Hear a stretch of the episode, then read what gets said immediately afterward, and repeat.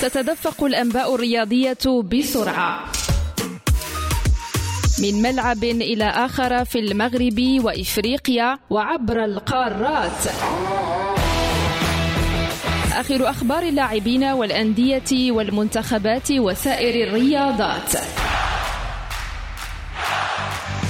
في موعدكم اليومي مختصرات رياضية مع محمد أمين علام على ريم راديو. إلى ثمن نهائي كأس العرش عبر شباب هوارة بعد فوزه الصعب على الراسينج البيضاوي. هدف واحد حسم اللقاء سجله وليد السعيدي في الشوط الأول. ذات النتيجة مر بها شباب بن قرير إلى نفس الدور. هدف نظيف لرضا أبردي منذ الشوط الأول أيضا. دافع عنه الفريق بقوة حتى النهاية. في حين وجد شباب الفتح البيضاوي لنفسه مكانا في الدور أيضا. بهدفين في شباك جمعية سلا. أما شباب المحمدي انتزع التأهل من ضيفه مولودية وجدة بملعب البشير بهدف مقابل لا شيء.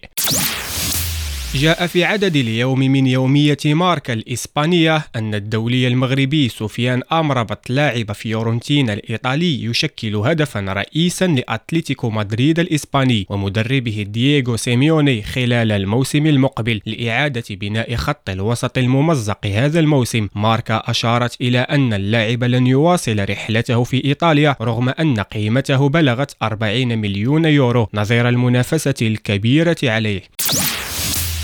وفي أخبار كأس العالم للأندية المقامة حاليا بالمغرب الأهلي المصري خاض حصة تدريبية عشية اليوم بملحق المجمع الرياضي الأمير مولاي عبد الله بالرباط إعدادا للقاء السبت بطنجة أمام فلامينغو البرازيلي من أجل حسم المركز الثالث. الفريق المصري يسافر هذا المساء إلى مدينة البوغاز على أن يجري آخر الحصص التدريبية بملعب المباراة غدا الجمعة.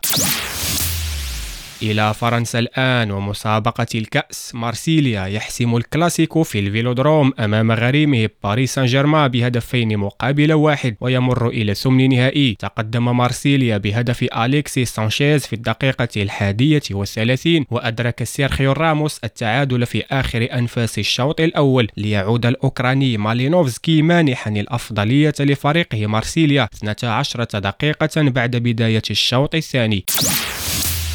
والختام بدوري السلة الأمريكي ال NBA ساكرامنتو كينغز يعود من هيوستن بانتصار مهم على روكتس ب 130 نقطة مقابل 128 أما ميامي هيت تغلب على إنديانا بايسرز ب 116 نقطة مقابل 111 في حين ظفر بورتلاند بالفوز على حساب جولدن ستيت ووريرز ب 125 نقطة مقابل 122